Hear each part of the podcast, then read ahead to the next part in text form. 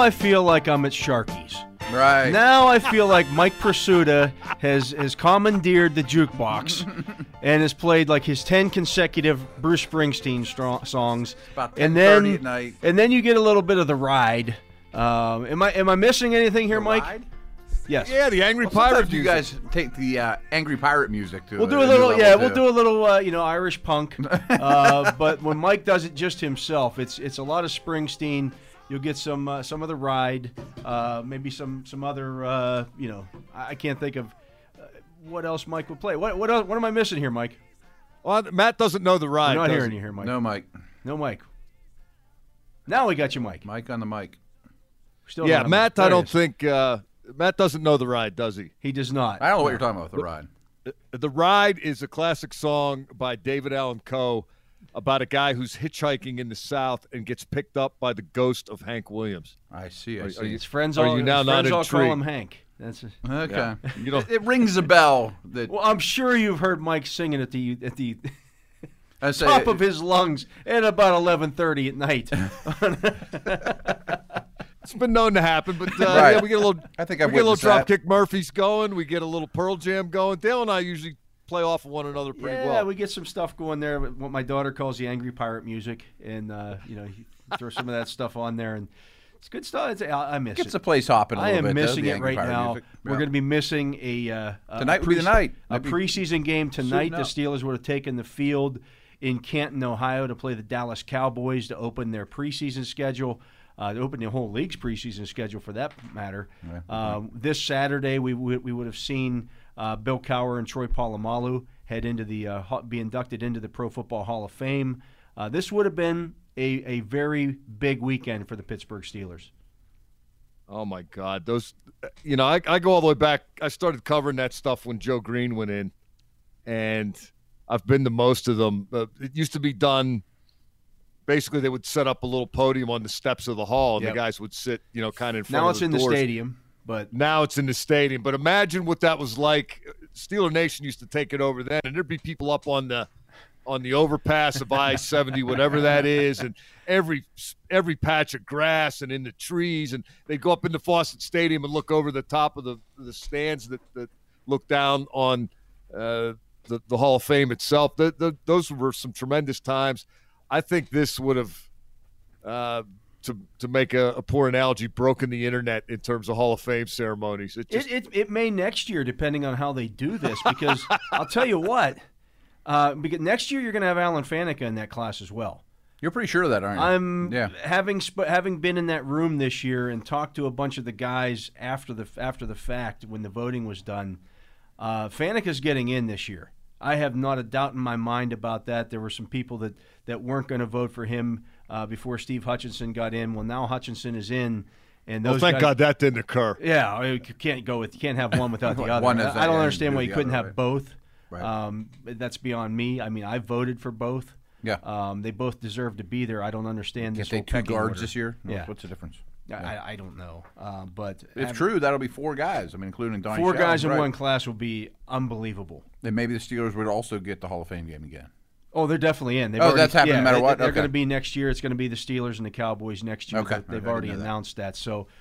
Oh, good. Might as well, yeah. Might as well put Hutchinson. Right. Oh, I've already made my plans. I, uh, since my, my vacation this year was canceled, um, it, it, my wife and I were supposed to go to London for our wedding anniversary. We've already scheduled it for next year, but I made sure that I scheduled it so that I'm back By before then. the Steelers will go to training camp, and I did it early in the month of July, so that that won't be an issue. But funny though, I mean, like six months ago, we were all talking like, "Hey guys, get ready! It's going to be the Hall of Fame game. Summer's going to be a week early." I mean, none of us were doing jumping jacks about it. To be honest with you, I'd do jumping jacks to be in Canton right now. You know, Yes. doing that. yeah, I, I, I mean, Mike and I have covered some games up there, obviously, and uh, we have some uh, fun memories of uh, you know some things that have happened. It's a small stadium. It's the press box is bigger now than it used to be. You can actually fit more people in there. At the back in the, the first time I covered a game there, uh, I think the Steelers played the Buccaneers. Are you going where I think you're going I with think this? that's exactly where I'm going, Mike. And Mike, myself, and another reporter were sitting there, and it's it's the Hall of Fame game. right, right. And there are guys on the field in the third and fourth quarters that aren't are going to be packing groceries or working construction Getting off their life in a few more weeks. and so we're just we're just making you know we're we're laughing it up, uh, you know, making some fun of, of some different. There was some and- critical commentary being uttered. At a, yes, at yes, at there a was- volume that was apparently too loud. Uh, Dale and I for were an old of doing, curmudgeon who uh, was sitting in the front row. the analysis. Uh, and what that guy call us, Dale? a bunch of sophomore reporters. Yeah. That's what he called us. We were sophomoric. I don't know that we were sophomores. Uh, I think he got the he got his term wrong there, but uh, And now it's you guys being curmudgeons in the front row. yeah. Now we're the old curmudgeons, Mike. right. You- you know, there was another one. I don't know if this was the same night or not, but uh, Matt won't appreciate this because he didn't, uh, you know, cut his teeth in the newspaper industry. but they used to have these uh, Radio Shack computers called TRS 80s, and you would type your story on it, and it had these couplers, and you'd have to have a telephone, and and hook the couplers up to the the receiver of the phone, and then dial a number, and, the And thing would transmit. Lo and that behold, five minutes later, your story would be transferred to the. yeah, Like three pages. it was amazing at the time. But the Hall of Fame uh, actually charged everybody seventy-five bucks to get a phone. Uh, I, I don't remember if this was the sophomore reporters year or not. It- I think it But, was. you know, yeah.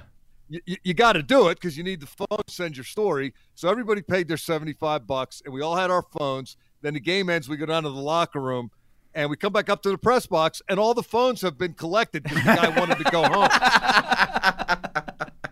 and there was Wow. a little bit we, of need, a- we we spent that seventy five dollars just so we could you know talk on the phone during Just so the game. call our parents Yeah. and tell them how, how much fun we're having. Yeah.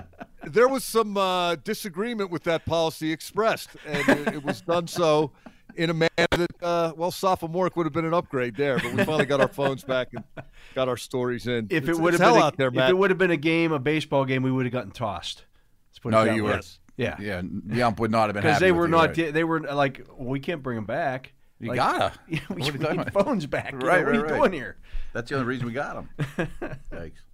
Yeah, but that's it's- fun in Canton. And then you do on-field interviews, and uh, you get to try to interview uh, however many players they take in a high school locker room. Oh, very nice high school locker room. It's great. It's a great stadium for high schools. Just I don't know if the NFL should play there, but that, they don't ask me these things. Yeah, well. I mean they've they've upgraded it now, so it's nicer than it used to be. I mean, but it's still not. An It's a high end high school, though. It's not an I've been there NFL many stadium. times. I mean, it's, yeah. uh, there's small college like Division three football plays there as well. I think Mm-hmm. one of the D three schools up Massillon, Ohio, right?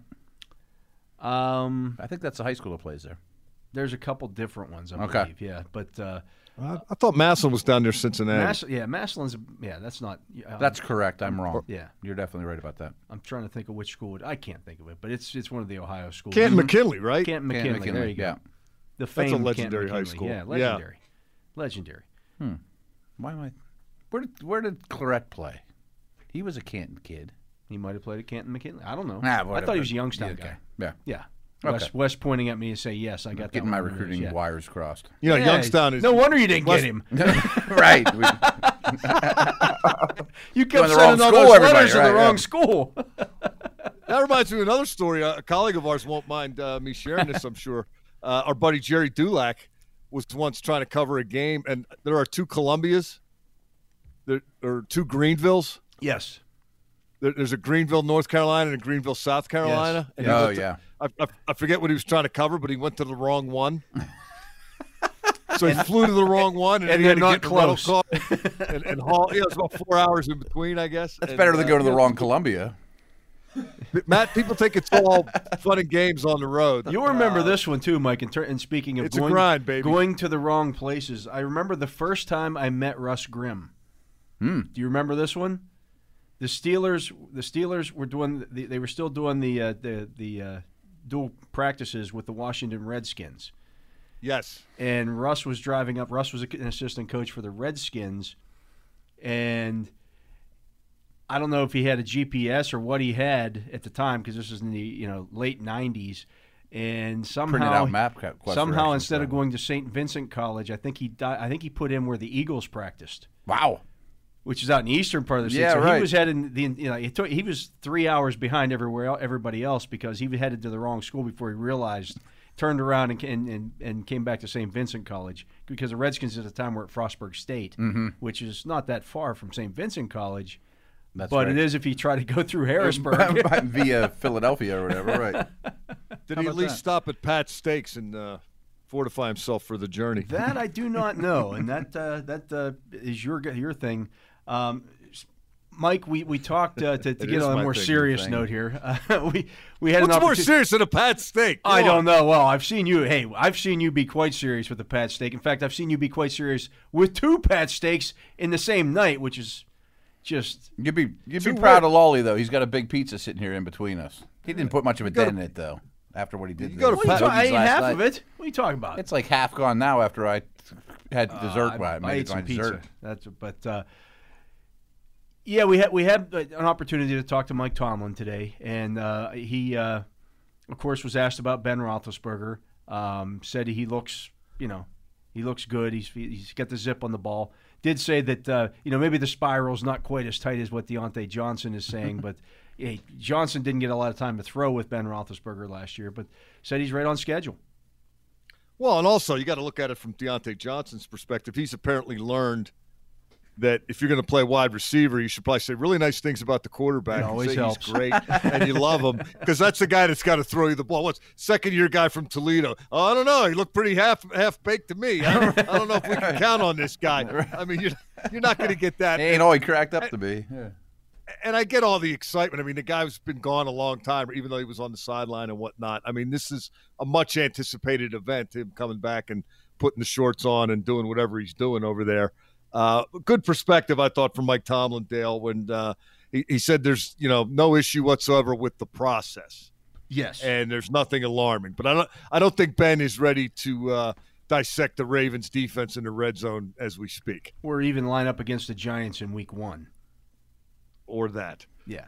Well, I don't know. Maybe maybe the Giants. Yeah, they're pretty bad. Uh, today was also the opt out deadline. That, Yeah, that passed at today. four o'clock. Um, I would talk to some people in the organization. I was told the Steelers definitely ha- they don't have anybody that, has opted out. Mm-hmm. uh, so Steeler fans can breathe a little sigh of relief there. Um, Deadline kind of went through with a whimper.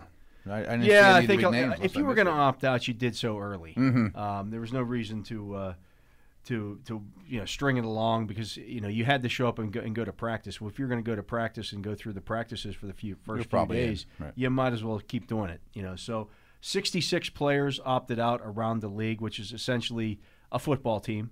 Um, that 20 number of them wouldn't have been football surprise you, Mike, or is though, you, probably. you thought it would be higher, lower? What what uh, where you, where you come down on that? I- you know, w- without uh, having any kind of experience or track record to to base an expectation upon, I thought there would be a small but significant number. And In there- other words, I thought. I thought that, I thought some some real players would opt out, and I think let's face it, if you made twelve million last year, you're in a much better position to, to take a year without pay than uh, if you're a third year pick, guy. yeah. And we, Yeah. we yeah we saw So- some guys some some bigger name guys in baseball for example opt out. Mm-hmm.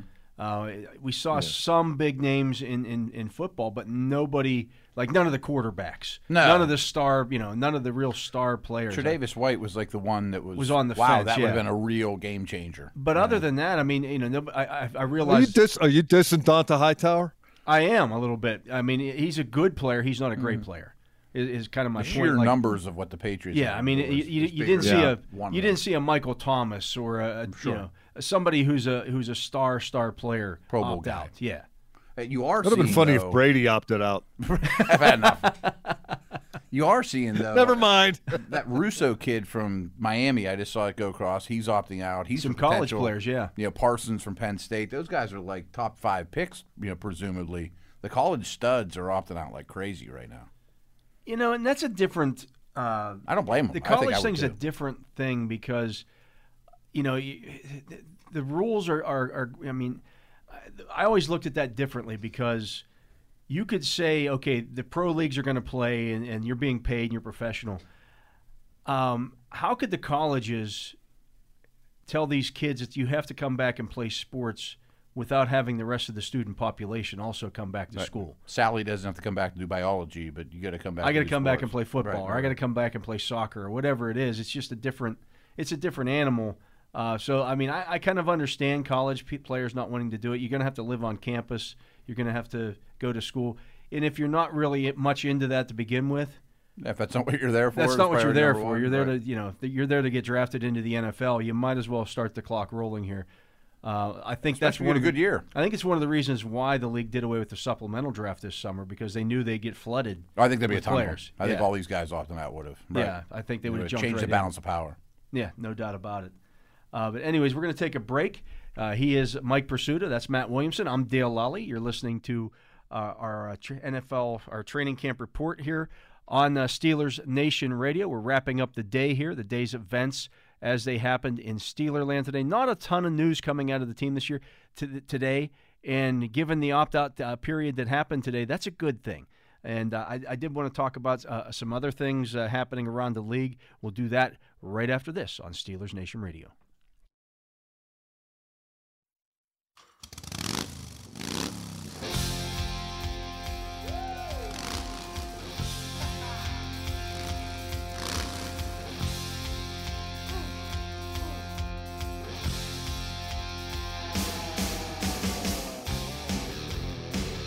We are back. You are listening to the training camp report here on Steelers Nation Radio. And Mike, I, I, I know you might have seen this story earlier today. I, maybe you didn't. I'm gonna I'm gonna talk about it here though, and it involves some college football stuff. Did you see the Michigan Ohio State news from today? I did. You gotta love that one. I, didn't. do. Oh, my, Matt Matt doesn't know this. So, during a conference call among Big Ten coaches on Monday, Michigan's Jim Harbaugh reportedly interrupted Ohio State's Ryan Day and accused the Buckeyes of breaking the rules regarding on-field instruction. Ah, lovely. Yeah, he, uh, he said he Harbaugh asked Day about a photo that uh, reportedly showed Buckeyes assistant coach Al Washington working with the team's linebackers, something that the NCAA rules prohibit until Friday. And uh, is always a likable sort. Oh yeah, and Day said, "How about I worry about my team and you worry about yours?" And then later in the day, apparently, while Day was was uh, talking to his team via a Zoom meeting, um, This is the good part. this is the good part. He said, uh, "We're gonna go. We're gonna go hang hundred points on them this year." is it really a good idea if you are Jim Harbaugh Right. When's to, the last to time poke they beat the bear when you've never beaten the bear? Yeah. That's that's not that's becoming not much of a rivalry anymore. I mean, it's just a, a butt whooping. Yeah, I mean it was 56-27 last year. Was it? Uh, not been close. Harbaugh's 0 and 5 against the Buckeyes, who have now won eight straight in that series and 15 of the past 16 games. Wow. This reminds me of Browns fans Right. I was who thinking the same constantly thing. want to. Want, they, they win one game against the Steelers every 10 years, and that's all you hear about for the next decade. Right, right, right. There's a new king in town, king of the north. Yeah, yeah sure you are. Yeah, it's uh, Jim Harbaugh is uh, comically entertaining and uh, vastly overrated. You hope he stays there for a good long time, right? I, I- he can stay there as long as he wants. That's Speaking I, of, the, I, I don't get. yeah. I don't get. In all seriousness, I don't get the fascination with that guy. Not only have they never won the Big Ten championship, they've never played in the Big Ten championship because Wow. he's never finished higher than third in his division. Wow, I didn't and realize yet, that. and yet, there will be there will be AP voters that uh, vote them in the top ten preseason, and then by the end of the season, they'll be out of it. and then they'll talk all off season about, well, Harbaugh's going to do this and that, and oh, he took them to Guam, and they met the Pope, and they're practicing on the moon, and they're doing everything but winning big games against good teams, especially if that team is ranked, and especially if you're on the road. But hey, say hi to the Pope. Not that you've given this much thought. right. Nah, very little. Uh, Mike, uh, Matt sent me something today. Uh, it, it's the Steelers 2020 schedule, and it includes their odds for the entire season in terms of their what the point spreads currently sit at right now. Wow. This is right up your alley. So I, I thought this would be something interesting to talk about. The, the Steelers uh, actually they have every point spread for every game except for the the finale in Cleveland because they have to wait and see if Cleveland's going to be firing the coach at that point. I guess. Maybe it's a like a uh, fantasy thing where you don't count week 17 yet, or Oh, they count. I mean, I know they count, but I mean, it's weird they would only have one not have a number on it.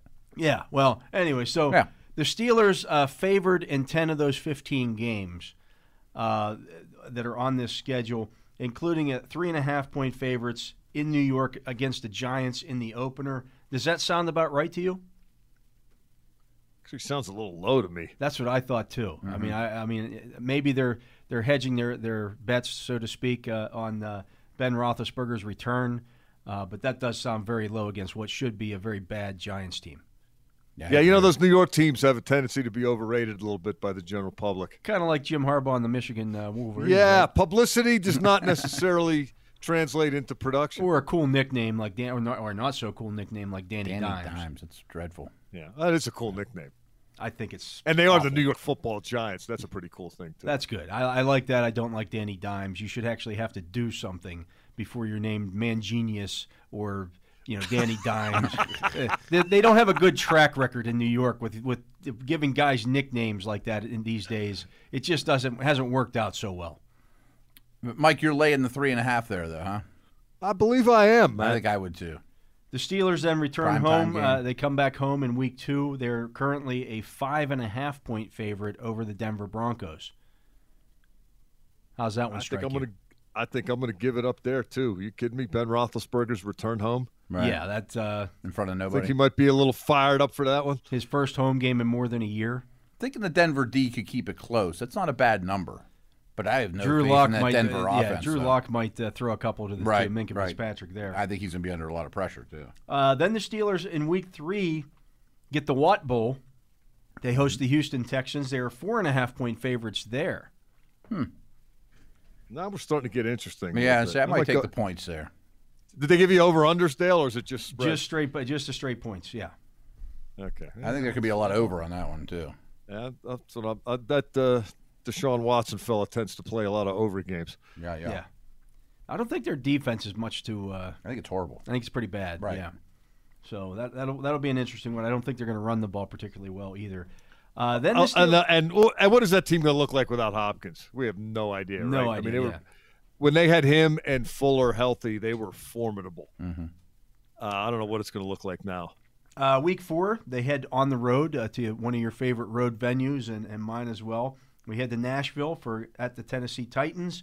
Steelers getting three points there. That's it's, I, it's about right. I'd say I think Tennessee should be favored. Yes, Three seems a little steep. we'll see. I mean, I, I that's a that's a tough one. That's a tough one. Two good. That is a tough teams. one. Tennessee runs the ball well, but their pass protection is rough. And it, I can't imagine it's got have gotten better without. no, there's yeah. know, the, the right tackle's a big, you know, heavy-footed first-round pick type guy. You know, he's not gonna he's gonna struggle early on. Yeah. Uh, they return home then in week five to face uh, Mike's hometown Philadelphia Eagles, uh, who are giving uh, the Steelers giving a point and a half. I'll give that. I think I like the home team there. If the game were Mm-hmm. in Philadelphia, I would pick the Eagles. The Steelers never win there. The Eagles never win here. That's kind of how that series goes. Um, Seems reasonable. stay at home the next week. You get the Cleveland Browns. This one's only minus three and a half. Wow. I'm taking the Steelers minus three and a half against the Browns Here, at home. Yeah. right?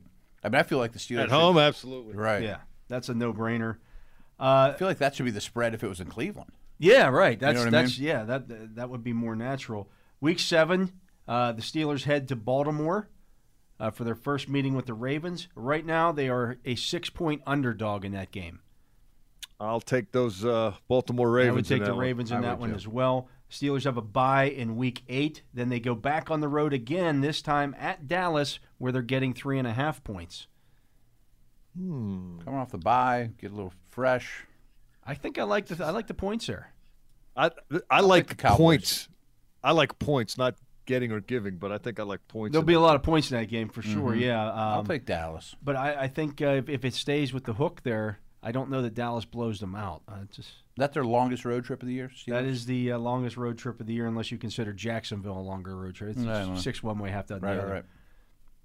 Uh, the, the Steelers return home. They face the Cincinnati Bengals and rookie quarterback Joe Burrow for the first time. That's in Week ten. They are seven and a half point favorites in that game. Remember when Dick LeBeau was the defensive coordinator Never and they played rookie uh, quarterbacks? Yeah, just destroyed them. Just destroyed them. I'll take seven I and a think a half good do- though. The only one who beat them was Troy Smith, and that in a meaningless game in the uh, in the finale. Um, yeah, I, I, I like the Steelers in that one. I think they'll they'll confuse him. I'll Sure. take seven and a half though. You take seven and a half? Yeah. Okay. I think the Steelers control it, but seven and a half is a pretty big number. In front of no fans. Then they head to Jacksonville. where they are six and a half point favorites on the road. You a- think They that always usually would be stink there. They always, I, I think they win the football game, uh, Yeah, but u- ugly. yeah, six and a half's 12 a lot. 9 Yeah. something yeah that 14 10, whatever it may be. They find a way to win the football game, but they don't cover the spread. Then they return. Bad though. They return home on the short week, uh, host the Ravens on a Sunday or a Thursday night game on on Thanksgiving, Thanksgiving. right? They're giving two and or they're getting two and a half points there. I'll tell you, I, I think I'll take the points at home in that one on a short week. Road trip the week before. i'll take the ravens Okay, you think they sweep I would this think year? that would be three, three and a half ish. Yeah, I'll take the birdies. Okay. Uh, then they go back on the road to follow, or I'm sorry, they're home again the following week. It's their largest point spread on this one. They host the Washington football team. Eight and a half points. Hmm. And you get like a ten game or ten days to prepare for it. Ten days to prepare for it. It's a uh, eight and a half point spread. I think they blow them out. I think i Haskins, think the for his life. football Uh, yeah, they might as well put the, they might as well put the statue of Robert E. Lee in the backfield uh, that they've taken down all over the country because that's Dwayne Haskins in the backfield. He is not going to be. He won't be able to escape. No, That's a in that's a ten sack game. ten. I've Okay. seen a What's the couple of record, those. by the way? Ten. It is ten. I've, we've seen it Is- a couple of it 10? times. Yeah, we've seen him get to that number a couple of times. Now it gets a little more interesting. Uh, the Steelers back on the road in Week 14. They head to Buffalo, uh, where they are getting two and a half points against the Bills. I'll take the I'll take the points there. Yeah, you don't like the in Bills. buffalo I'm Yeah, in down on Buff- the Bills. Yeah, in Buffalo, getting two and a half. General consensus. i'll uh, i'll give That's a I'll Sunday night game. team. yeah That take matters too. Actually, But they have three primetime games on the road. three right? out of four here in this little stretch uh, because they return home for a Monday night game. Actually, they go back on the road. They stay on the road for a Monday night game in Cincinnati. Uh, they're giving three and a half points on Monday night. They never lose on Monday. I'll take nights. that one, yeah. they're gonna. I took the Bengals the first time around. I'll take the Steelers with that one. Yeah. Gladly give you three and a half. Uh, then they return home to play the Colts. Their their uh, regular season finale at home. That's Indianapolis in December in Pittsburgh. Uh, the Steelers giving two and a half points there. Hmm. I like the home team in that one. I'll, I'll take. i the- like them but not by a whole lot more than that Yeah, I think I they thought the number would be like a, a point. I thought it'd be like one one and a half. I think they're making concessions for the weather there as well. Mm-hmm. Philip Rivers um, in the in the cold. I'll take the Steelers. Okay, and then of course that Week 17 game at Cleveland. No line on that one, but uh, certainly uh, you would think that the Steelers should be at least a pick'em game at the very worst, even if the As Browns, it stands today, yeah, yeah I would think so. Uh, also of note in this, um, the Steelers finished 12 and four in unders last year, as Mike well knows. Um, scored just 18.1 points per game, which was the sixth fewest. Uh, their uh, number right now to uh, get to the Su- or to win the Super Bowl is plus 2,500. That's the 10th best odds, fourth best in the AFC, uh, and they're plus 1,200 to win the fourth conference. best in the afc Yeah, is tennessee the third I bet it's Indy. probably Indy. Yeah, Yeah, okay uh, they don't they don't have Yeah. it here, but. Um, i could see that Yeah, well, the first two were obvious i was just wondering who the third one was Yeah. Um, I, I, that's not a bad bet. not a bad bet. I'm kind of glad you went there with the schedule. Dale, because we were talking about. I think yesterday or the day before we were talking about run defense. Yeah. and how it's got to get better. And if you look at this schedule, uh, Baltimore finished first in the NFL in rushing on the schedule twice. Dallas finished fifth in the NFL in rushing on the schedule. Buffalo finished eighth in the NFL on the schedule. Houston ninth on the schedule. Indianapolis seventh on the schedule. And then some of these teams that did not finish as top 10 rushing teams, you still have the likes of Joe Mixon in Cincinnati to deal with, uh, Leonard Fournette in Jacksonville. Uh, Sha- Saquon Barkley with the New York Football Giants, and that guy named Bell for the Jets. So uh, they're going to be tested by teams that can either run the ball or have great running backs. The key to those games, and I think Vince Williams brought it up and said it nicely yesterday, is is that you got to get the leads on those game on those teams. Yeah. You got to force them to to uh, you know get out of that running game. I think they can do that against some of those teams. The Dallas game could be a back and forth shootout kind of game. We'll see what- they can do with the Ravens. Matt likes to bring up the fact that the Ravens, what was it, five point one points per game they averaged leading by after one quarter. After one quarter. After one quarter, they had a five point lead on average every Uh, game. they had a over a touchdown going into yeah, the halftime. over a are the touchdown. yeah, the they played with a lot of leads last year, which allowed them to continue running the ball. And of course, you still have Lamar Jackson to deal with, About 39 out of 60 minutes a game, they had the lead. which is And just they started 0 0. Yeah, which is just nuts.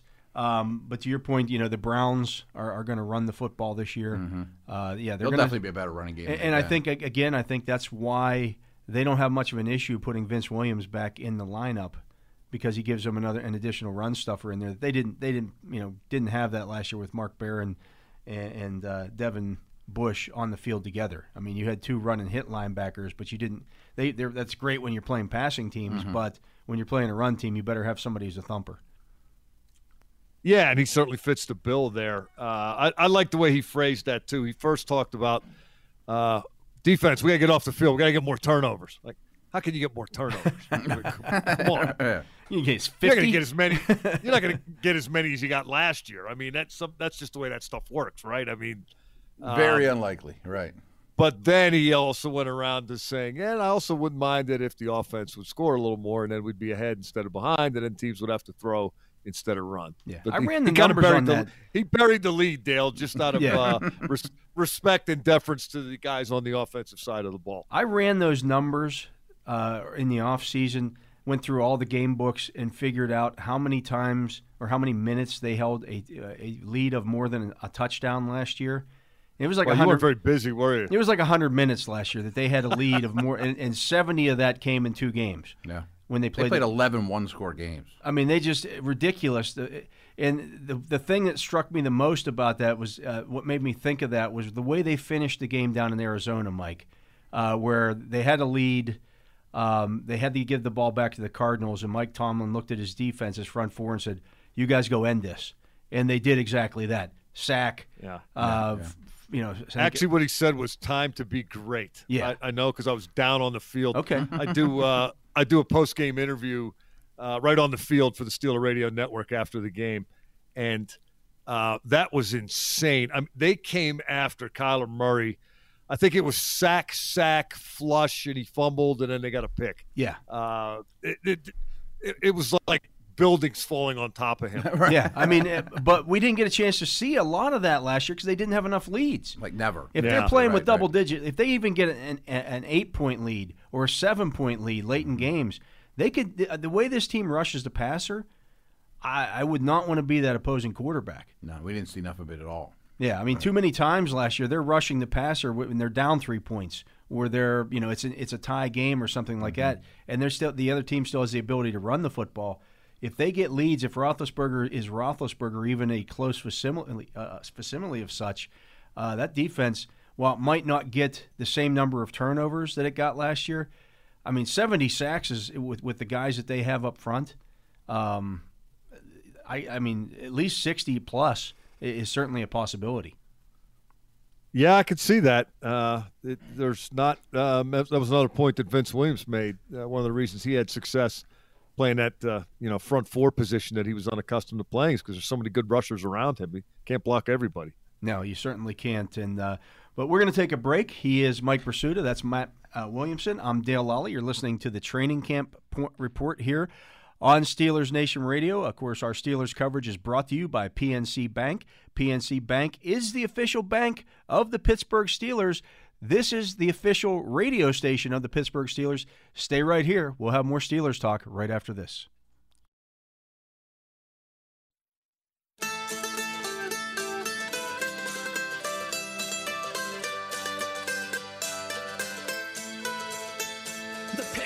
Tell the story. This life had many shades. I'd wake up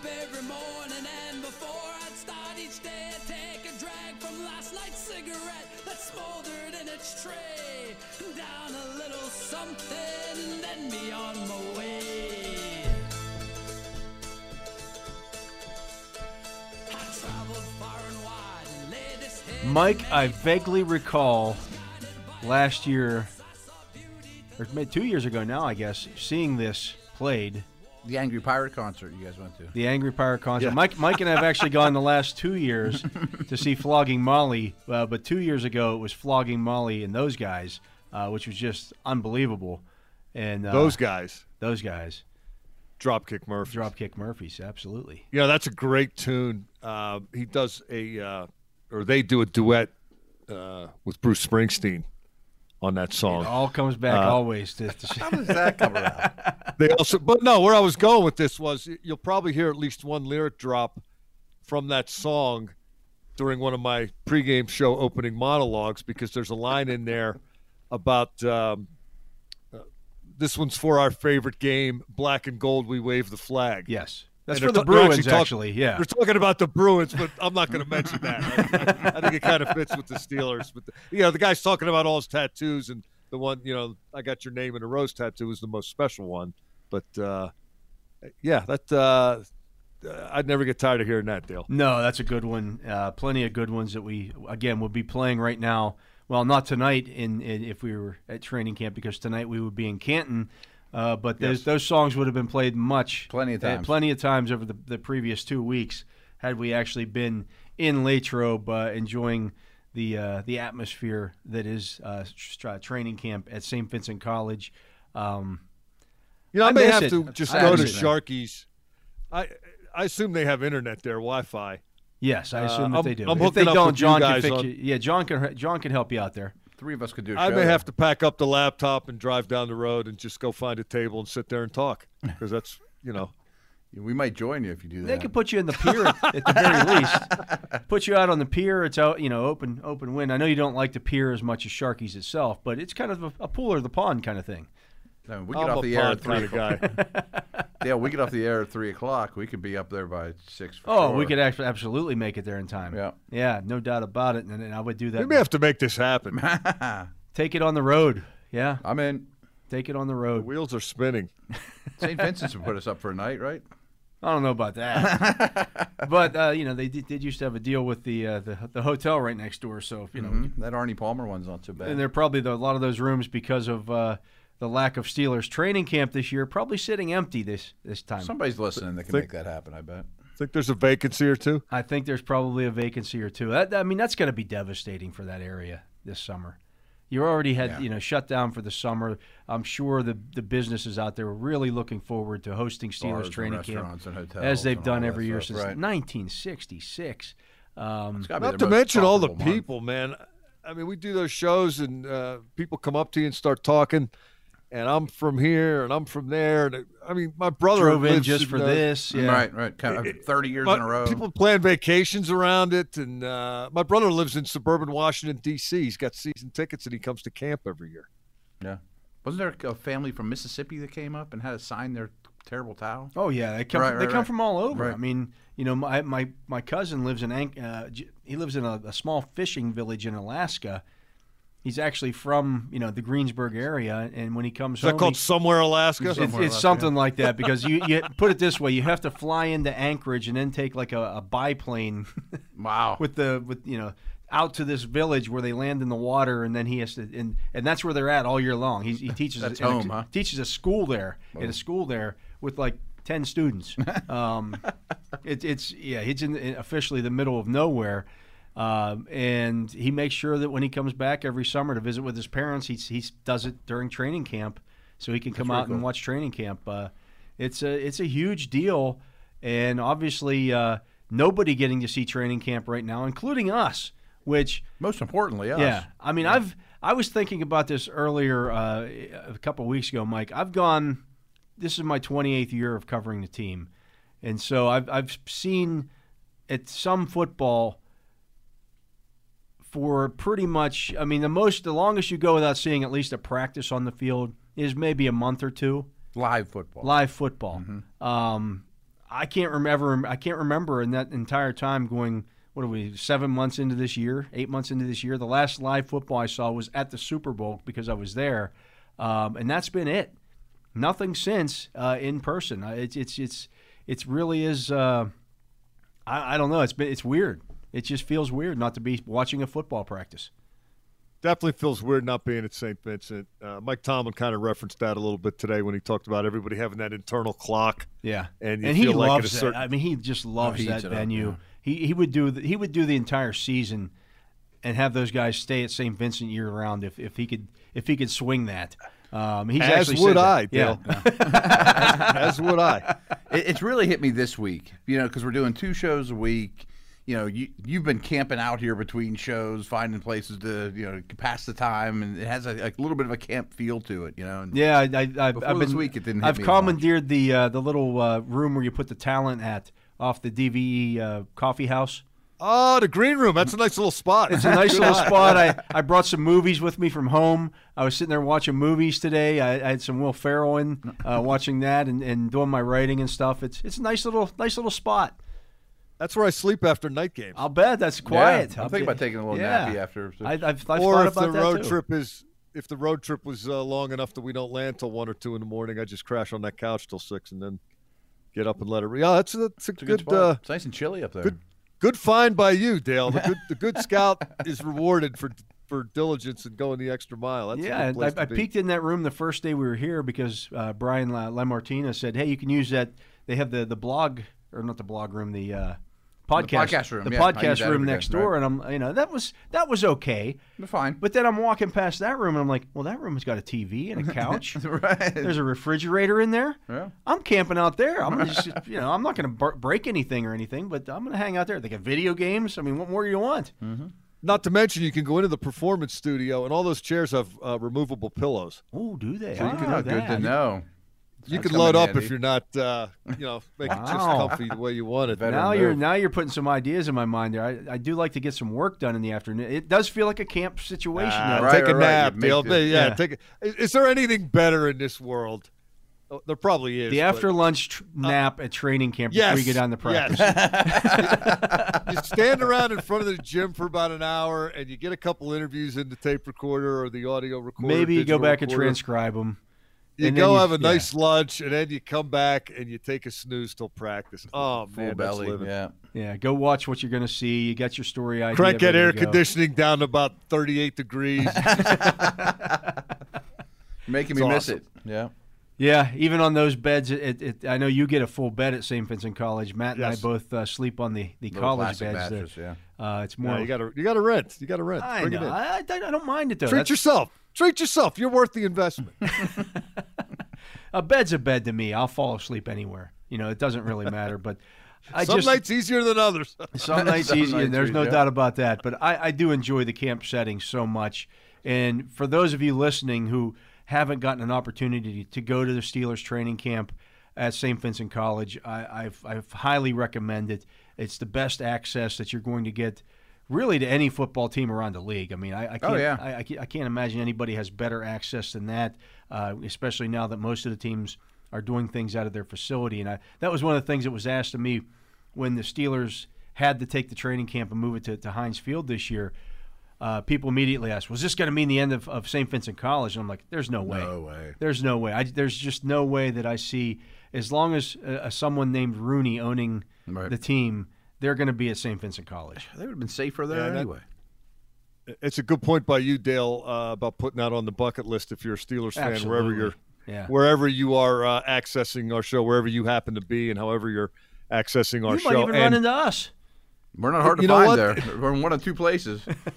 I think next year will be. Uh, I think next year's going to be nuts. Could be. everybody's going to want all the people that usually go missed it this year. They're going to want to go, and a bunch of other people probably be jonesing for it, and uh, might be a little nuts out there next year, which is kind of the way we like it, right? Absolutely. I mean, it, was- it got to the point last year where somebody had Matt and I sign their terrible towels. We devalued those terrible towels last year, but uh, we do enjoy doing the shows uh, from Chuck Noll Field Stadium. There, uh, we we usually are sitting at the on the uh, Under the tent there, on the right, tent right, uh, real the overlooking the fans. stadium Good when we do our, our one to three show, which is our, our normal time slot for the drive, and we get some interaction there with the fans. They'll come and ask us questions and stuff like that. It's it's the just such a great holes are fun time. at night yeah, too. You see people, you know. just such a great time. I, I miss it. Um, I know you miss it as well, even though you're just a hop, skip, and a jump away from Latrobe yourself. You and I'm sure you and your wife uh, can uh, head over there and, and get dinner if you wanted to. Not Um, quite the same. not quite the same. Not, uh, yeah, that's that's well put. How about a romantic even at Oh, oh. Sharky's, huh? I, am not going to argue. Although, full disclosure, Take this we met pizza at home with Sharky's. they met at Sharky, so there you go. Ah, mhm. It's a We special met at place. Sharky's during a, during a training camp. She's a keeper then. That's a. I mean, what more do you need to know than that? That's it. That's done. Mike Prisuta met his wife at training camp. Yep. At Sharky's too. I mean, that's hallowed ground. That's itself. um, just another reason why you should put that on your bucket list.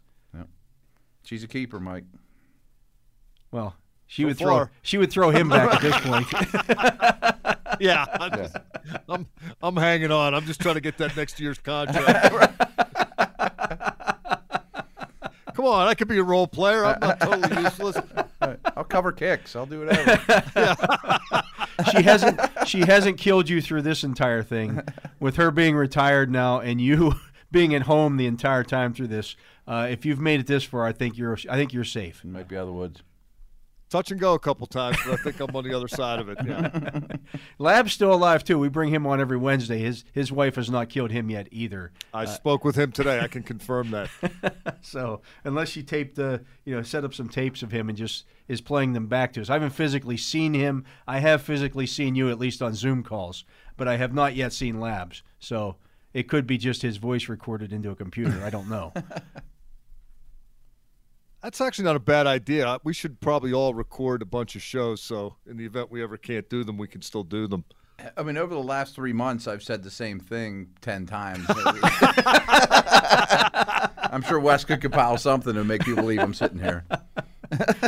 Yeah, I think so. But uh, anyways, uh, we're going to take a break, Mike. We're going to let you go. We appreciate you stopping by and uh, dropping some knowledge on us, re- reminiscing over the uh, the Hall of Fame game, training camps, that uh, the, the fun times that we have out there. Again, uh, I think next year because of that that Hall of Fame game, because of that training camp without one this year, I think next summer is going to be nuts. Well, I think the three of us will have Make to take your it up a plans, notch, too. Steeler Nation. You too, Wesley. I'm sorry. Make your plans. yeah, make them early. Plan it out. Yeah. You'll, We're gonna bring our game. You'll games. thank us. You'll thank us. You'll you'll bump into us and say, "This is a great. I can't believe I never did this before." Absolutely. There's not no doubt in my mind. But uh, that is Mike Prisuta. Uh, I'm Dale Lolley here with Mike. Yeah, with Matt Williamson. Mike Uh-huh. Williamson's somebody else that I know. Uh, but I'm here with Matt Williamson. This is the Training Camp Report on Steelers Nation Radio. We're going to take a break. We'll be right back after this.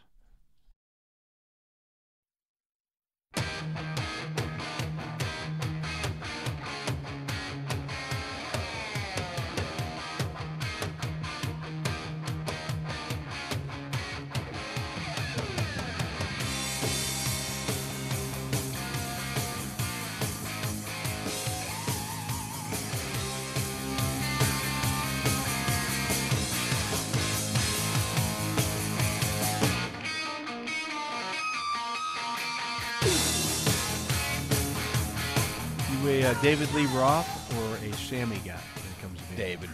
Yeah. I think Yeah. so. Strong replacement guy. I didn't though. mind you know, Right. the, the Sammy stuff. But No, no, no. mean, Strong David- band for Yeah, David six Lee eight Roth years, is, something uh, like that. Right. Yeah, that, I mean, Sound like he was a bit cut of a my- problem child. cut though. my teeth on that kind of stuff. I've, I've watched the uh, behind the band, making of the band, breaking of the band. breaking the band. Yeah. I saw the other not too long ago. yeah, he was. They made him the lead singer because he happened to have an amplifier that his dad bought him, not because he was talented or anything like but that. But he ended up being a good one. He ended up being a good right. front man. Yeah, High maintenance though. yeah, very Yeah, high yeah, yeah. maintenance, say the least. But yeah. Anyways, uh, Yeah, sp- yeah. speaking of guys who Cool have been been around for a long time, Right. Uh, NFL.com ranked their 30 players over the age of 30 this Okay. year. So you had to be 30 years old as of September, at the start of the season.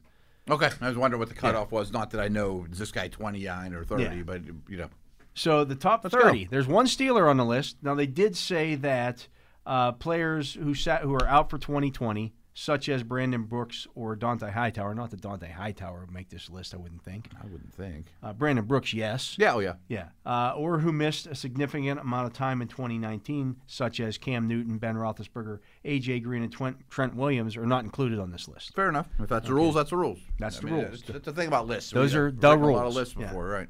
So, number 30, drum roll, Patrick Peterson, cornerback, Okay. Arizona Cardinals.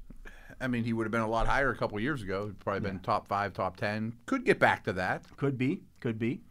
Uh, number 29, Jurrell Casey. He was traded in the offseason Yeah. from the Titans to the Broncos. He is 30 this year, uh, comes in at number 29. I think that's a nice pickup for the Broncos, but obviously there wasn't a massive market for him, and I, I mean, I think he's starting to dwindle a little.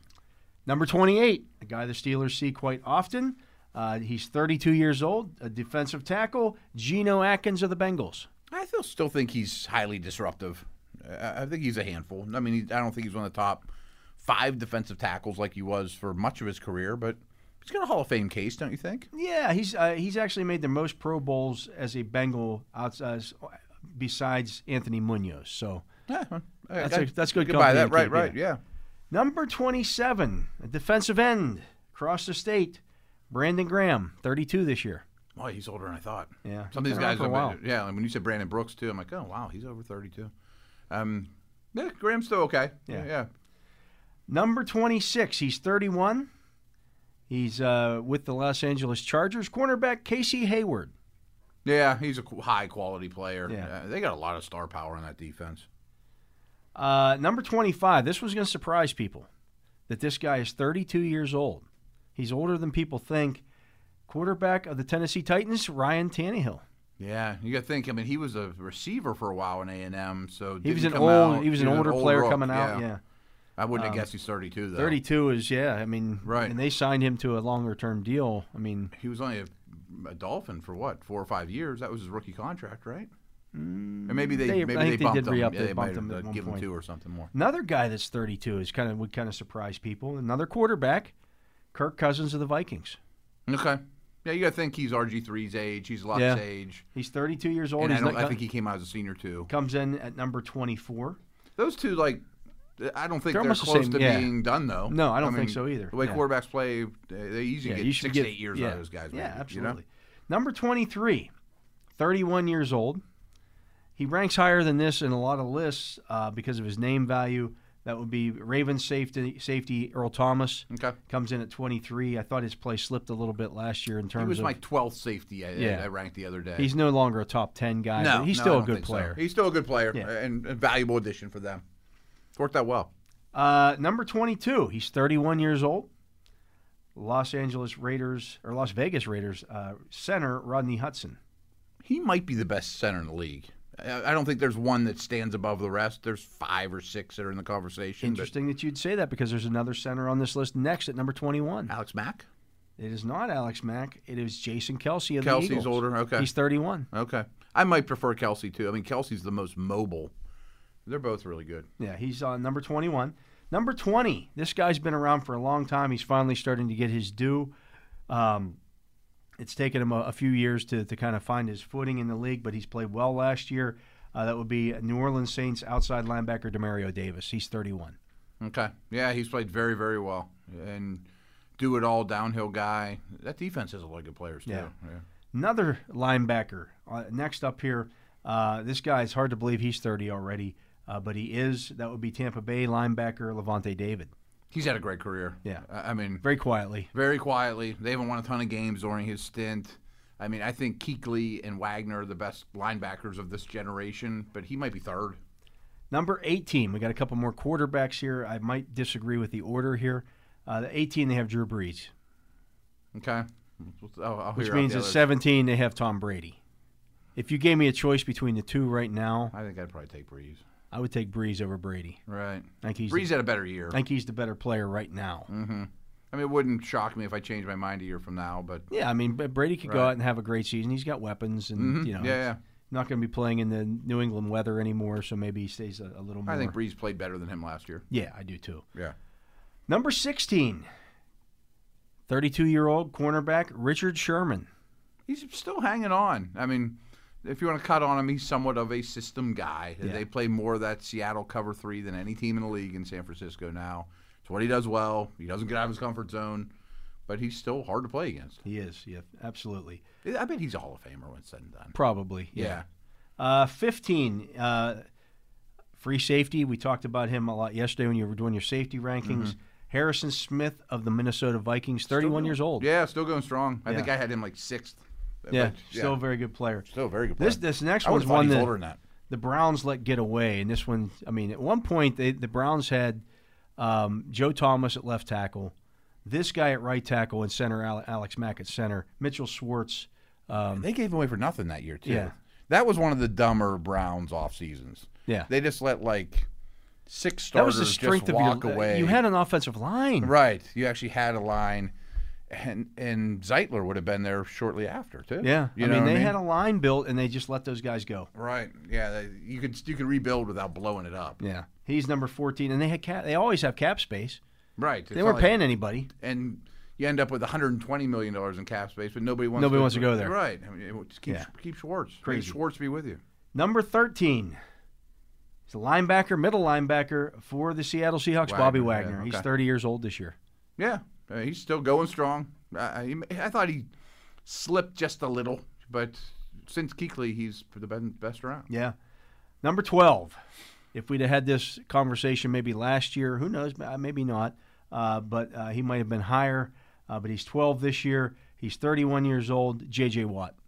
Yeah, it's funny. My next project is doing edge ranks, and he counts as an edge. I might have him at like 15 because there's so many good edge guys. I mean, Yeah. like T.J. Watt's gonna be over J.J. Watt. Yeah. I mean, yeah, it's, you know, you, got to be on the field. but he's a Hall of Famer. He's one of the best defense players that ever lived, Yeah. in my opinion. I, I, I think mean- him and Aaron Donald are the best since L- LT. You'll like this next one. Okay. Another quarterback ranked ahead of Brady and Brees. He's 32 years old. Quarterback for your Detroit Lions, Matthew Stafford. Yeah, really coming off a good year. Yeah. He outplayed those two by leaps and bounds last year. Number 10, we're into the top 10 here. Uh, tra- changed teams, uh, much like Jurrell Casey this year, uh, was traded.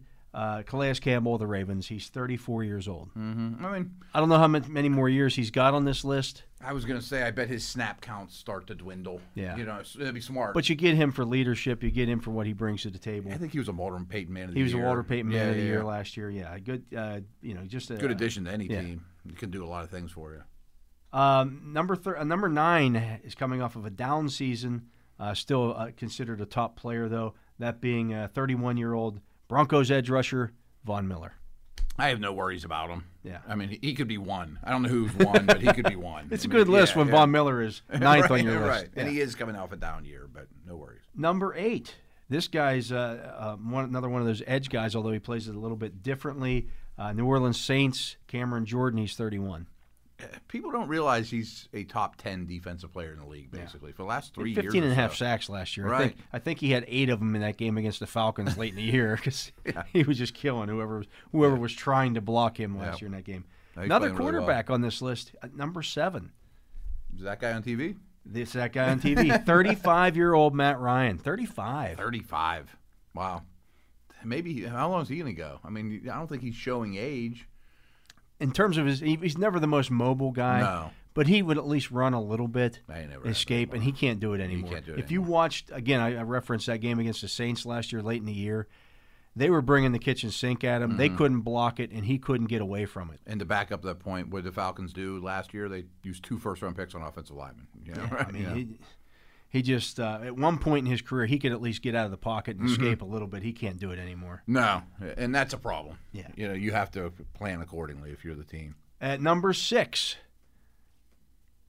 he's now 30 years old. Kind of hard to believe. Uh, Chiefs tight end Travis Kelce.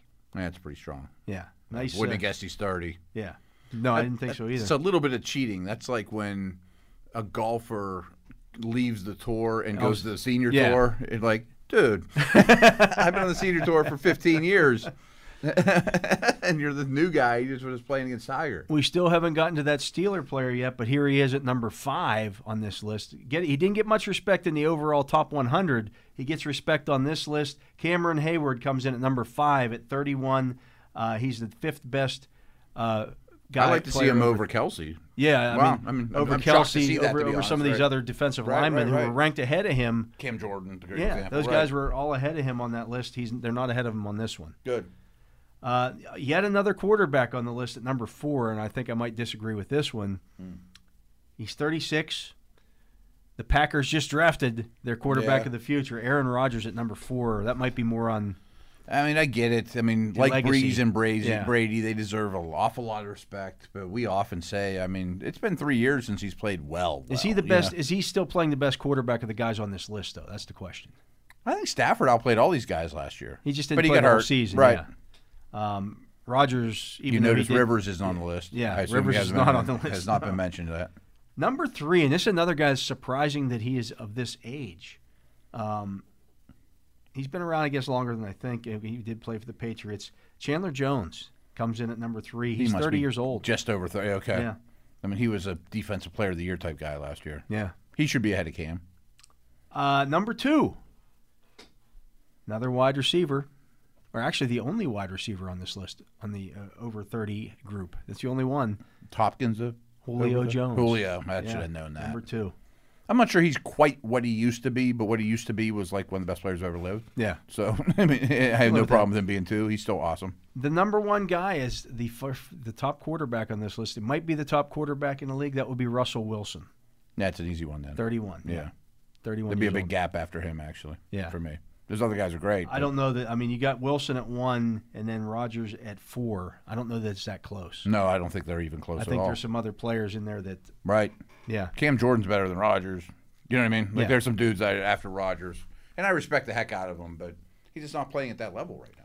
yeah. The thing about uh, you, when you look at Cameron Heyward, he led all defensive linemen in solo tackles last year. Did he?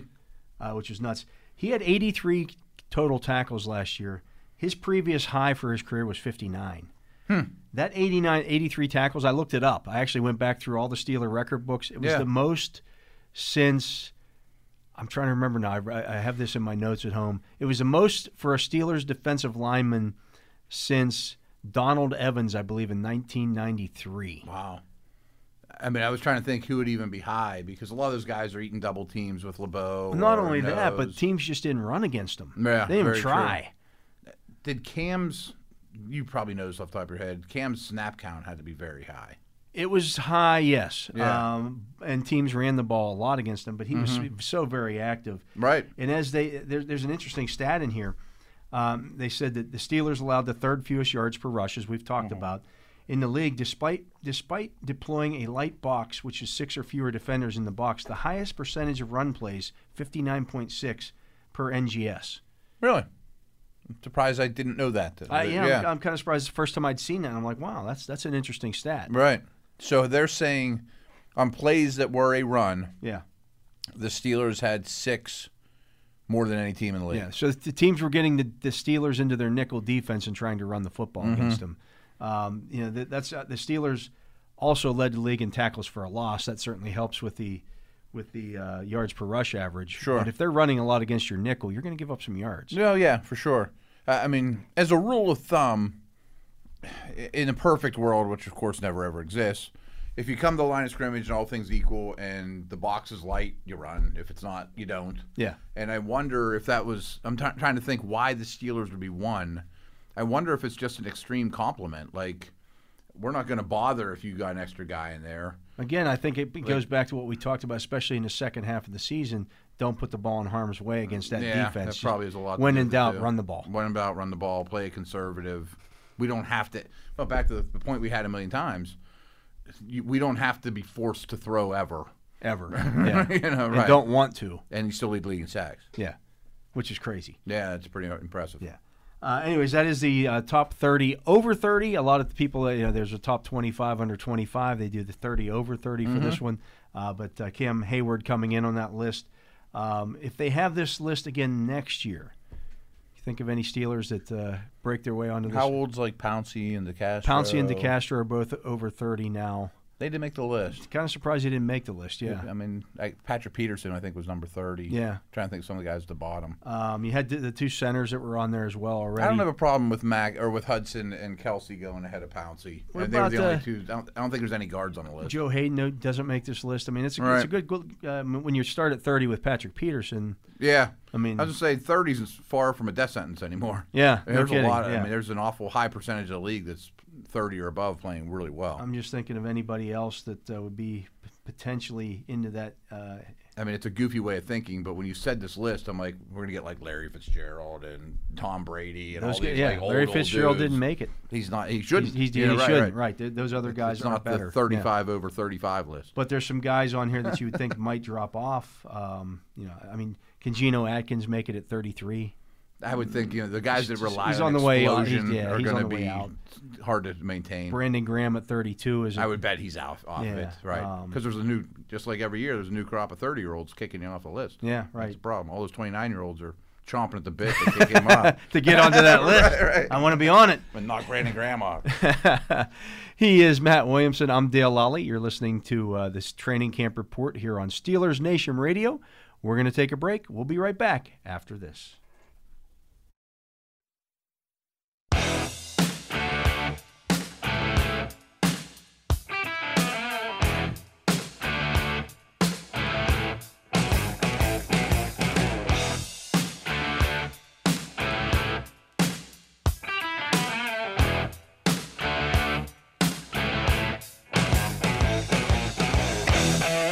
Back. I'm Dale Lolley here with Matt Williamson. This is the training camp report. Uh, our hour four for us today, as we've done the is, yeah. shows every day, wrapping up the day's events. Uh, Matt, one thing I wanted to talk about today uh, before we got done. Okay. Um, the NFL this year going to a seven-team format in the uh, for the postseason. Right, right. Um, so I wanted to ask you, which of the teams that didn't make the playoffs last year are the most likely Hmm. Okay. to make it? So I'm going to run through the teams in the AFC. You have the Steelers, the Jets, the Colts, the Raiders, Broncos, Browns, Jaguars, Chargers, Dolphins, Bengals. Uh, There's three that stand out there. And the Steelers and Colts come to mind immediately. And the Steelers would have been number seven, as people know anyway. Colts are the favorite in their division. Yeah, and I think the Chargers, Chargers are. would have been yeah, my third pick. Yeah, I, I thought I'm surprised you said them. I mean, when you said there's three that stood out, I'm, I'm like, hmm. I, didn't think they'll like the Chargers as much as I do. But People were picking. Some people were picking the Browns to be that second wild card, or the third wild card, and I don't know. Like if they lose three of their four games to the Ravens and Steelers, it's going to be awfully tough for a them. tough to, yeah, uphill climb. And I don't mean the Browns bash, but we've. I bet the early season's rough on them. I think it's gonna a be real lot of change. I think they're over under win totals at like eight and a half. yeah. which basically is like the seventh playoff team, you know, give or take. I would think. I, I would go under. And here's the thing. Okay, so you got the Ravens, Patriots, Chiefs, Bills, Texans, Titans as the playoff teams last year. Who do you like to history fall out? history tells us that at least two of those, maybe three of those teams fall out. I think the Patriots fall out. I would say the Bills and the Patriots, but that's not going to happen because someone's going to win the division. One of them's going to win the division. I don't think it's it's going probably to a little the harsh to say about the Bills. I think the Yeah. Bills will end up. I think they're going to be a playoff team. yeah. Uh, and then I think that the uh, Texans, if I look at it, the. Texans are the other team that probably fall out of it. The problem is, and, they would be my picks too. It would definitely be Houston, New England. Those teams go every year. Right. I know Yeah. things have changed, and but O'Brien and Belichick, for better or worse, especially O'Brien, because I mean they're they barely get in and they're they're not a contender. He gets his team in the postseason every year, and Yeah. now he get one more slot than usual. They usually win the division. Uh, over in the NFC, you got the Bears, Cowboys, Buccaneers, Falcons, Cardinals, Panthers, Giants, Lions, Redskins. I think there's two teams there that stand out. Mm, uh, can you run through them again? I was only half listening. Bears, Cowboys, Buccaneers, Falcons, Cardinals, Panthers, Giants, Lions, Redskins. Cowboys and Bucks. Cowboys and Bucks. Yeah. Yeah. I mean Cowboys barely missed it, right? Didn't it come down to They were like eight and eight. They lost a tiebreaker. lost the- a tiebreaker? Or no, they didn't. The- Eagles actually went nine and seven. I'm sorry. I think they beat the Cowboys. They in beat them to finish, 17 yeah. or something. I forget exactly how that went. I should remember, but they were neck and neck in a bad division last year. Barely missed it.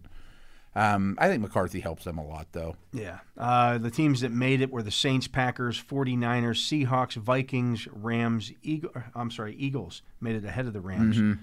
Uh, so the Mm-hmm. Eagles Rams won were their division. the Rams were in that group as well of teams that didn't make They it. were number seven as well. Yeah. I like. See, I, I don't think the Vikes or Packers are very good. One of them probably wins that division though. Yeah, probably. I, I, I would think probably only lean- one team from the North goes. I would probably though. lean towards the Packers just because they I mean Yeah. Yeah, I think I- they've mean- got the better quarterback. and they're much like they were last year. The Vikings took more hits, Yeah. um, but I don't think a second team from the North goes. No, I, I think uh, the Saints are going to be in the well set in, playoffs. right? I think the 49ers are going to be in the playoffs. I do too. I think the uh, Seahawks They always go. they always seem to go. I always underestimate them. They Um, always go. I think the you get the Eagles and Cowboys out of the East potentially. Maybe at Certainly eight, one of the two. eight and eight, at nine and seven. Yeah, Mm-hmm. probably uh, once again. I mean, I wonder. I like, think the what- Vikings fall out. I do too. I, I, mean, what percent that the Eagles or Cowboys win the East? They both are probably at like forty nine percent. Yeah, You know what I mean? because I don't think the Giants or Redskins are slim, legitimate slim shots, yeah, right? They don't have a shot at all. Right. I mean, I can't see like the Bears or the Falcons. People are talking about the. Cardinals. I, I, I think I they were five ten and extreme. one last year. I just don't see them getting over who they got to get over in that division. What's their division record going to be? Three and three at best. At best. Yeah. At best. If you had to put a dollar down, will the Rams be in the postseason?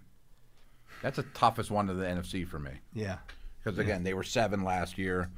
They look a little worse. They were in a Super Bowl two years ago. right. I mean, they're that's not, a pretty good they're not trash. I, I, I don't think Goff's junk. I don't think McVay has been, you know, the world swept by him and he, he doesn't know what the heck he's doing anymore.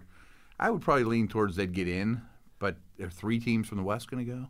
That's the tough part. Yeah, It's gonna the be- I mean, part, it's right. really tough when when you get three out of one division, Mm-hmm. um, especially when one of the teams in division is, is really good. Like, I don't see three. You could. I don't see how you get three in the AFC West, for example, AFC West. because the right. Chiefs are going to sweep them all. Right, right, right. Like, I think the Steelers or Browns can beat the Ravens at least once. Potentially right. They did it last year. The Browns, so- you know, that was one of the Ravens' losses. The Steelers probably should have beat them here Right. at Heinz Field. That that game was lost in overtime. Uh, We've often talked about the Chiefs, or the new Patriots, in terms of owning their division.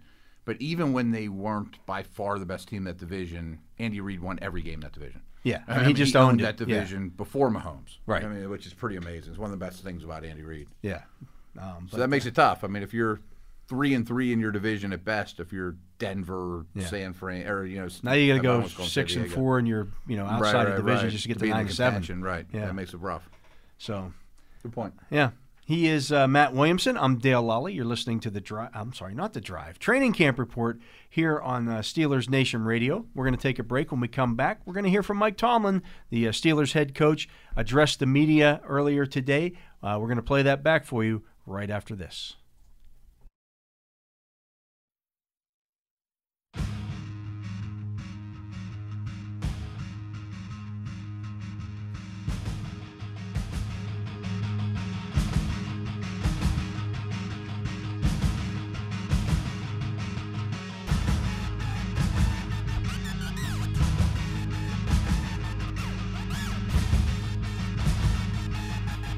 Steelers training camp media availabilities are presented by your neighborhood Ford store. The Ford F 150 is the official truck of the Pittsburgh Steelers. And uh, Matt, we're going to hear from Steelers head coach Mike Tomlin here. Uh, he spoke to the media earlier today, talked about Ben Roethlisberger, talked about some of the COVID rules, opt out, uh, the potentials of opt outs that didn't happen then for the Steelers. Uh, so, uh, all get in right all, to it, yeah. all in all, it's been a really good week for the Pittsburgh Steelers. Yeah, it really has. I mean, Ben coming back, nobody opts out. You know, thing they added a guy or two here recently. So yeah, things are happening in the right direction. Yeah, so uh, let's hear what the Steelers head coach had to say today. Good morning, all. Um, you know, we're doing similar things this week as we did a week ago since the last time we talked. Um, we're excited about getting an opportunity to instruct these guys um, in a physical way, in a classroom setting, uh, different than the spring. Uh, we're getting an opportunity to, to, to show that learning on our feet in a walkthrough set, setting, and we're taking advantage of that. And lastly, we're getting an opportunity to to display conditioning or improve conditioning, and we've gotten a good sense of where the group is. Um, largely, the veteran players are, are a highly conditioned group. They answered the challenge that we pre- presented to them in the offseason when we work remotely, and that is to come uh, in very good condition. That was the only thing that they could control, and that would kind of be a catalyst for us to move forward. We acknowledged that that was the jello that we couldn't get back in the box, if you will, if they showed up out of shape uh, because it takes 12 weeks to have any real metabolic changes. We're all aware of that. So uh, that created the anxiety of working remotely in the off season. So so far so good. Um, it's been fun infusing the young guys into that group as as we as we go through these necessary things. Um, it is unusual to kind of be in the mode that we're in. We all, those of us that have been in this business, we kind of have an internal clock, and there's things that you you know, anticipate doing around August the 5th or so um, annually. And um, the fact that we're not there is an adjustment, but we're working to manage our emotions and focus on the things that we are able to do. Um, and that's the things that I outlined. And we also continually acknowledge that we're not in any way behind because all the other 31 teams are structurally doing similar things or in the same place. So, with that being said, I'll open it up for questions. Okay. Okay, the first question is going to be from Ed Bouchette. Ed, go ahead. Morning, Mike. Hey, Ed, how's it going? Good, thanks. Um, acknowledging you're early into this, what improvements at all have you seen in Mason Rudolph? And what expectations do you have from entering his uh, third season?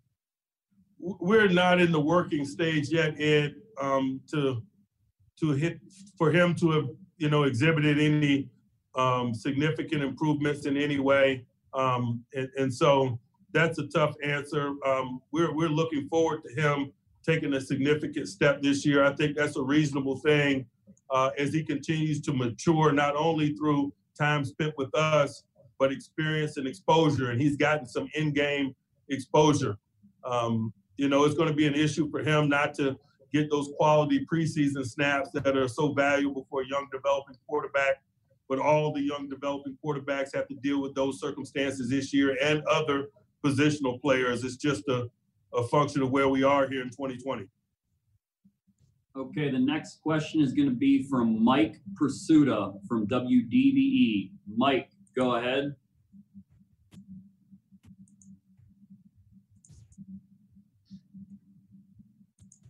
Got me now?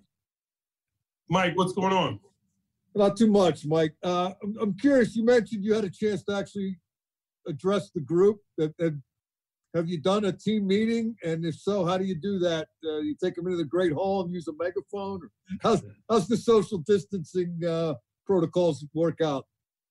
You know, we're we're we're doing different things, and we're taking this transitional or this conditioning period, um, if you will, to to try different things because we're all going into an environment now where you got some unusual considerations. For example, um, today in my morning team meeting, I met with the veteran players in person, and I had all assistants and rookies uh, view that team meeting remotely from other parts of the building, either via a handheld device, iPad, or so forth, or we have uh, some in-house television monitors that they can tune in on a channel anywhere within the building and, and, and, and participate in that meeting. So, you know, that's just part of normal procedure for us for 2020. We're not going to run away from that.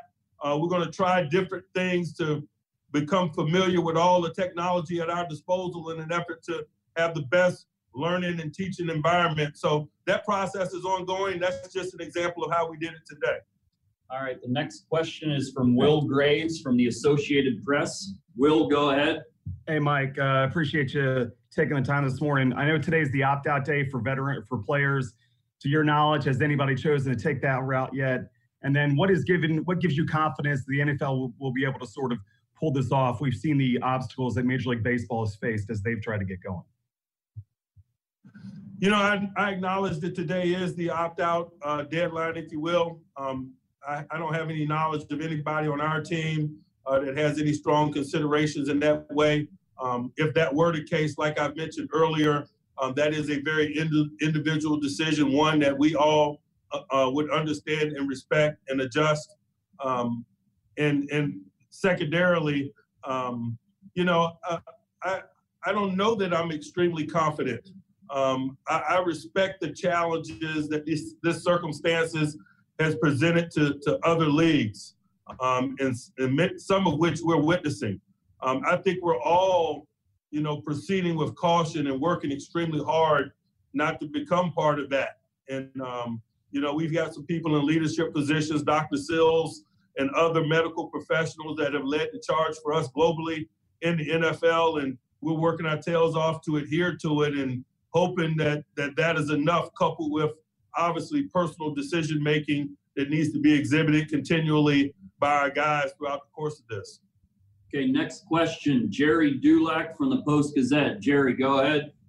Uh, Mike, hi. I have to assume that you watched Ben throw on uh, Monday and Tuesday, I believe it was. Just curious um, uh, what you saw, what you thought of uh, what you evaluated with uh, with Ben. You know, I'm extremely comfortable with where he is in the process. Um, it's been great communication from and, and through him and, and the medical professionals um, through his rehab uh, process. I did watch him throw. Um, you know, I didn't see anything that was alarming in any way. His velocity is excellent. Uh, maybe his tight, his spiral could be a little tighter. Uh, I've seen it tighter, but nothing to alarm you in any way. Um, we're going to continue to proceed and, and, proceed appropriately with him in an effort to to have him ready to go uh, when we step into a stadium. Thanks, Mike. Next one, Joe Rutter from the Trib. Joe, go ahead.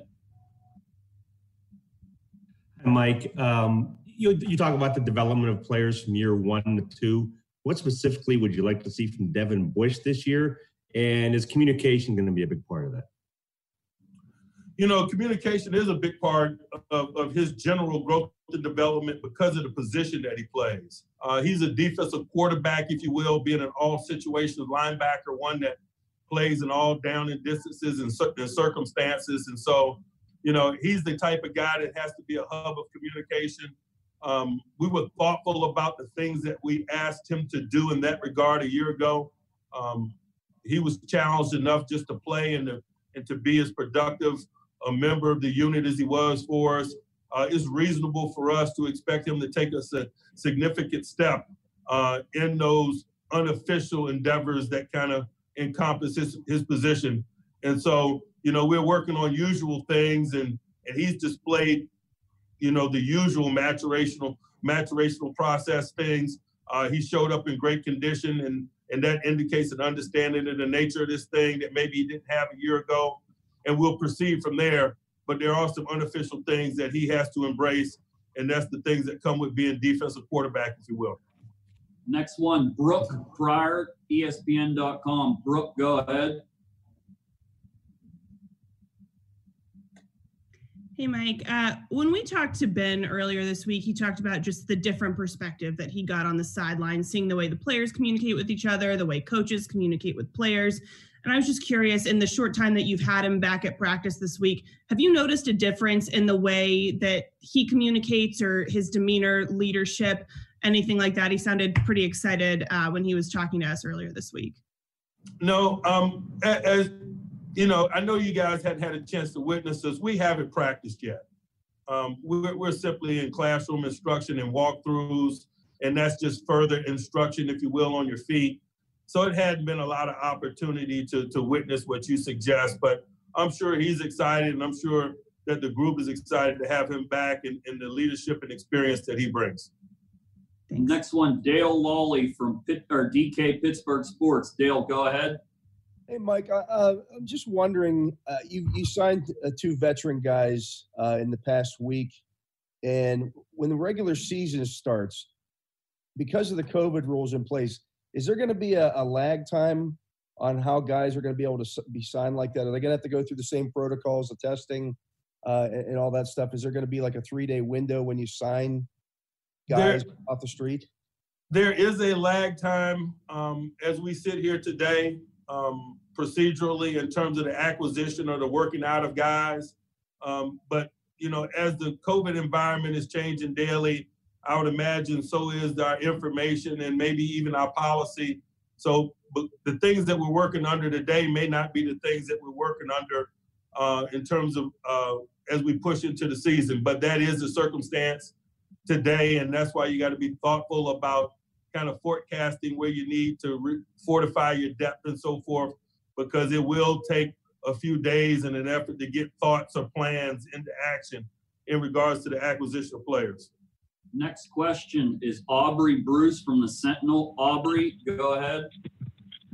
Hey, Coach, how you doing? Great, Aubrey. How you doing? I'm good. Quick question, Coach. Last year was challenging to you because of all the multiple injuries, and you still pulled off an eight and eight season, which I think was great. But now compounded with this COVID situation, and you have a few unsure things from a personnel perspective, do you think this year might be a little bit more challenging? You know, I always come into the season expecting it to be challenging. Um, you know, I've been on this job 14 years. I've been in the NFL 20 years, and um, there's always a challenge. What what the challenge may be, or or the, you know, the the highlights, if you will, of the challenge. Um, you know, it's t- it's difficult to forecast, but just from a mentality standpoint, uh, I think we all who have been in this thing uh, come into this time of year ready to embrace and, and, and meet and hopefully overcome the challenges associated with the journey. Few more questions here. Next one is Jenna Harner from WPXI. Jenna, go ahead. Hey, Mike. Good morning. Um, kind of along the lines of what Brooke had asked a little bit. We when we heard from Diontae yesterday, he kind of just spoke to this excitement, this different excitement that Ben has. And I know you guys haven't gotten out on the field, but how have you kind of seen the wide receivers room really respond to the way Ben has kind of come in here, being back? Again, sorry, we just you know it hadn't been a lot of opportunities for those type of things. Um, you know, we, we've got a new wide receiver coach in Ike Hilliard and more than anything, the things that I've witnessed um, from that group is them getting familiar of, of working with him on a day-to-day basis um, in an on-field setting and things of that nature in a classroom setting. Um, and, and, so they're in a very much in a get-to-know phase with their positional coach, and I think that that's probably the thing that's kind of moved to the forefront here at the initial stages. I'm sure that as we get into football and we compete a little bit, um, there'll be plenty of evidence of some of the things that you suggest. All right, two more questions. Jeff Hathorn, 93.7 The Fan. Jeff, go ahead. Hey, Mike. Um, just wondering, how would you describe Vince Williams' role with this defense, and how does he lead on that unit? You know, in terms of his role, in terms of the division of labor, um, you know, that's why we come to camp. That's why we go through the things that we go through. Um, just in terms of having worked with with Vince over the course of his career. Um, he's a formidable run stopper. That is his niche. Um, he's always been really solid in that regard. Over the course of his career, he's worked to develop other aspects of his game. Uh, his rush is, is something that has been noteworthy in recent years. His ability to, to win as a blitzer versus backs is, is an asset to us. And uh, his football intelligence and communication skills have always been a solid component of, of, of his resume. So uh, we got a lot of respect for Vince, and uh, we're excited about his contributions this year and some of the details in terms of what his role might be and how it plays out will be determined through this process. Okay, Thanks. final one before Coach has another commitment. Uh, Mark Kaboly from The Athletic. Mark, go ahead. What's up, Mike? Uh, my question is hey, is. what's going on?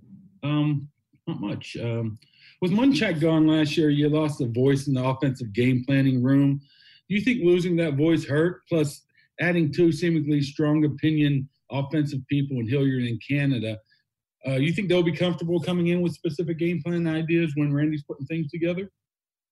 You know, I, I acknowledge that change and transition is not only a component of play, but also a component of coaching.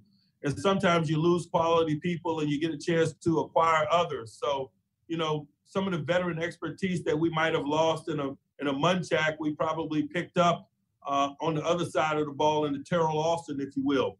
Um, there's strengths and weaknesses of staffs, just like there is of football teams, and so I don't worry necessarily about uh, specific areas. Just the totality of us need to be what what what our team needs us to be, and I'm excited about this year's new mix and the and the strengths that they bring, and also um, I'm cautious about, you know, adjusting to some of the things that we might have lost through transition. I think that's just the component of staff development, just like it is um, team development when you when you lose and, and acquire players and so forth.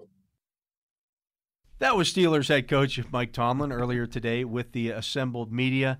Um, that's the second time now he has spoken to us since the start of training camp and uh, lots we'll of hear good from stuff. him regularly. It sounds like right. Yeah, I mean, once a week or typically we would right. talk to him every day at training camp. We're probably not. We're not going to get that. No, sure, sure. Uh, we sure. actually will though once we start. Once they start the on the field stuff. Cool. We'll, cool. we'll get to talk to him every day. He'll kind of wrap up the day day's events. Uh, but right now, He's uh, so good in front of a mic too. I mean, just yeah. there's so much that you want to ask him because there's there's there's so much unknown right out, out there right now. That's why I I, know you're asked. pulling your hair out, that's why I asked him about the that, right. you know the whole thing with the with the veteran guys. You know what's what's the deal with this? I mean, Mm-hmm. what's the deal with veteran guys? uh, uh, but anyways, that's going to do it for our show today. Uh, he is Matt Williamson. Uh, we want to thank Mike Prisuta for stopping by as he does every day from 6 to 7. We want to thank Wesley Euler uh, for keeping us here on the air. Wes uh, putting in a long day as well, as have I, Dale Lolley. Uh, but we want to thank you for listening to all the good Steelers talk here on Steelers Nation Radio. That was the training camp report.